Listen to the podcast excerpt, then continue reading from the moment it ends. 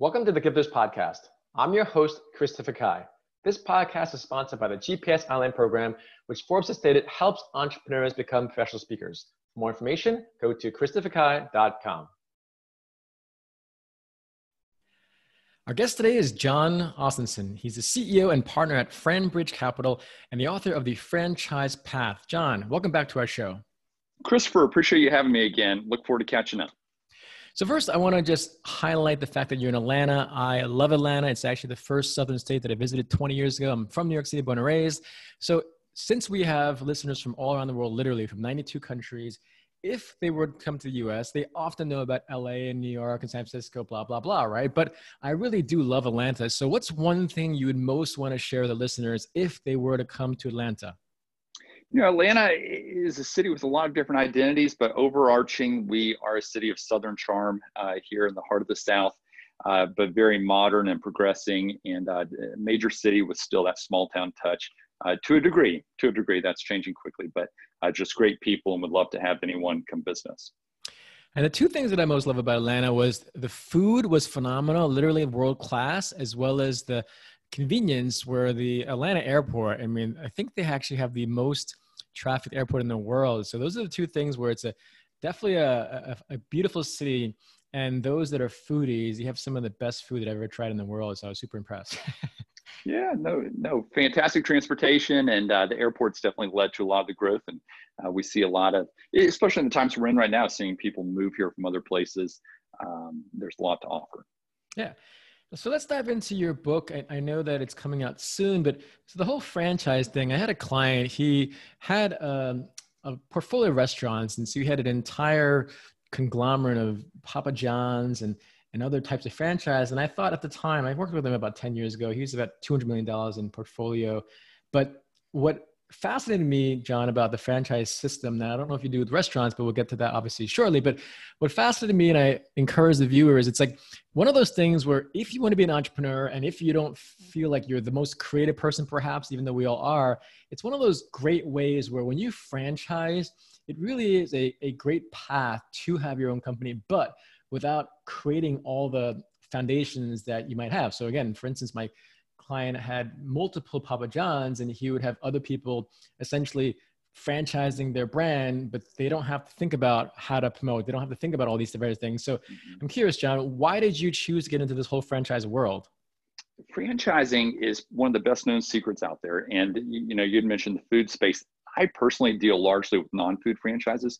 You know, people don't largely think of Subway and McDonald's when they think of franchises, but I work with several hundred brands that really hit a lot of other industries that people don't typically think of, whether it be fitness, health and wellness, uh, uh, home services, child related, senior related, uh, all sorts of businesses, a lot of B2B services businesses that people never think about, but they're spaces they have an interest in. They love a lot of the dynamics around it.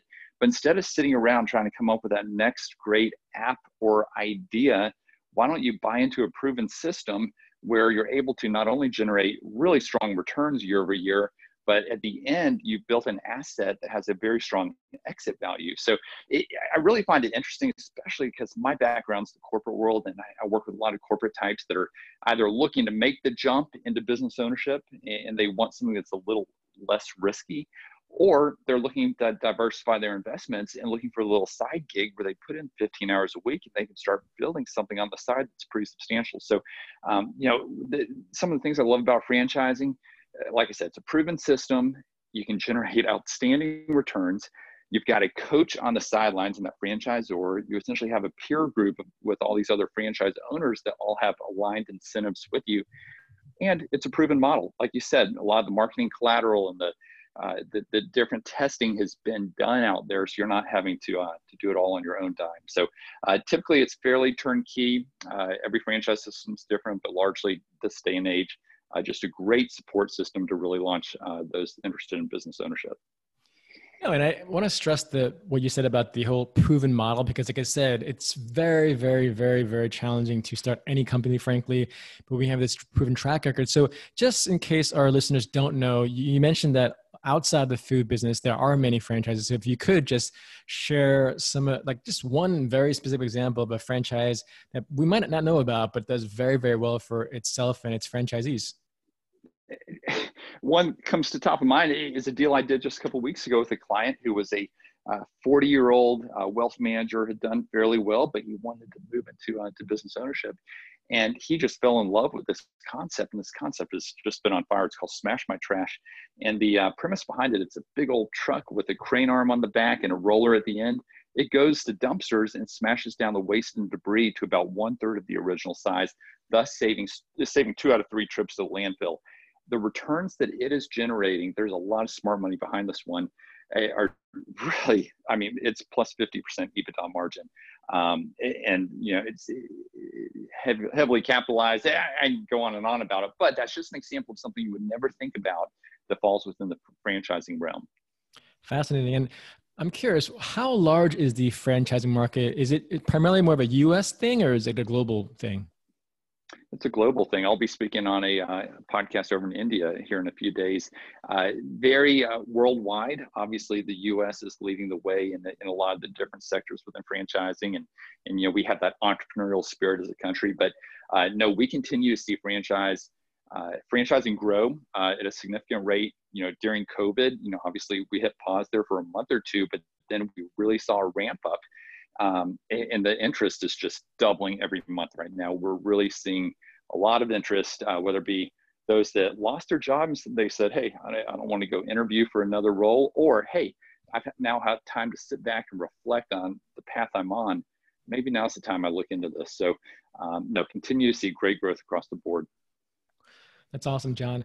So I have self-published five books, and people often ask me, "Hey, Christopher, why didn't you go through an agency and then a, a traditional publisher?" And, and, I, and I looked at the math at the time. I mean, this is literally 20 years ago, and with a traditional publisher, you have to get an agent, and you give them 10% and then the agent has to pitch you to a publisher and then take 90% and then they might take your manuscript and they might promote it and they might publish it in a year but the, the, chances of you actually being published in a traditional fashion is just so nil and so minuscule that when i looked at the actual facts i'm like i'm not going to waste my time going to a publisher traditionally or agent.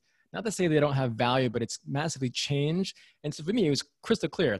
I actually do make money from my books because I'm a speaker it's a certainty. So what I'm saying for you is, if you look at a person that wants to start their own business on one end, let's say the mm-hmm. traditional way, Jon, and then you have the franchise. If you can paint a very very clear picture about why someone might pursue the franchise path as opposed to the traditional path, because like I said, in the book world, it's literally hands down. I, I, I wouldn't even bother unless I had a very strong leverage point to say, hey, this is the advance I want. Are you going to get me number one bestseller in New York Times? If not, don't talk to me. So for you, tell us again the very clear contrast between a traditional way to start a business and the franchise way?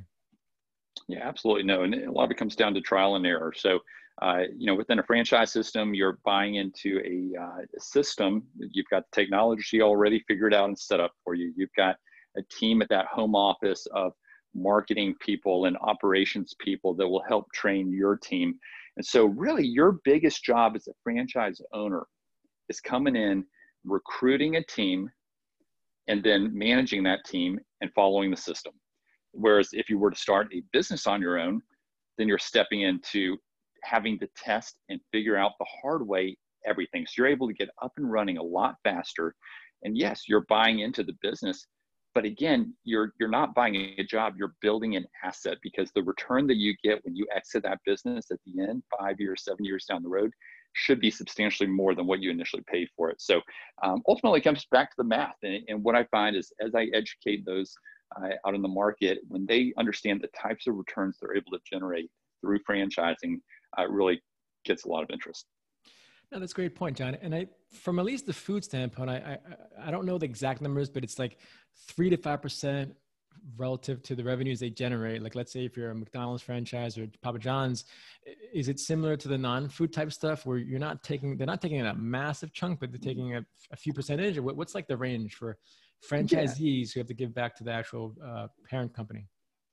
Yeah, when you look at the royalties and you look at uh, typically a, a, national marketing fund you would contribute to, you, you fall in that five to eight percent of revenue range, and so it can be a substantial number. Now, I've been a franchisor. I've been on that side of the house. I've run a national franchise system. And what I've seen is those royalties go for me to me paying for my team. I'm not making a lot of money off that royalty. It's keeping the lights on. It's hiring good talent to support our franchise owners. Um, and so you really, as a franchise owner, you need to look at it as an investment. It is uh, again, everything's been tested out, but you're also getting the support on the back end, so you're not having to hire as many people on your team. So it's just a trade-off between buckets. Um, and so no, but I do ask clients of mine. So I work both on the investment side, where my partners and I own several franchise systems ourselves, and then I also work, like I said, with a couple hundred franchise uh, brands out there, and I help candidates match up to these brands, essentially acting as an executive recruiter and brokering those deals. Um, and so I always encourage my clients: make sure you ask the franchisor the tough questions. Ask what kind of support you're getting. What are you getting for this royalty that you're paying? And any good one should be able to give you a good answer. That's great advice, Jon. How can our guests eventually read your book and connect with you, Jon? Absolutely. So my uh, email address is jon at franbridge.com. I'm sorry, franbridgecapital.com. Um, got about six or seven email addresses, but Jon, J-O-N, no H, at franbridgecapital.com. I'm sure you'll have in the notes, Christopher.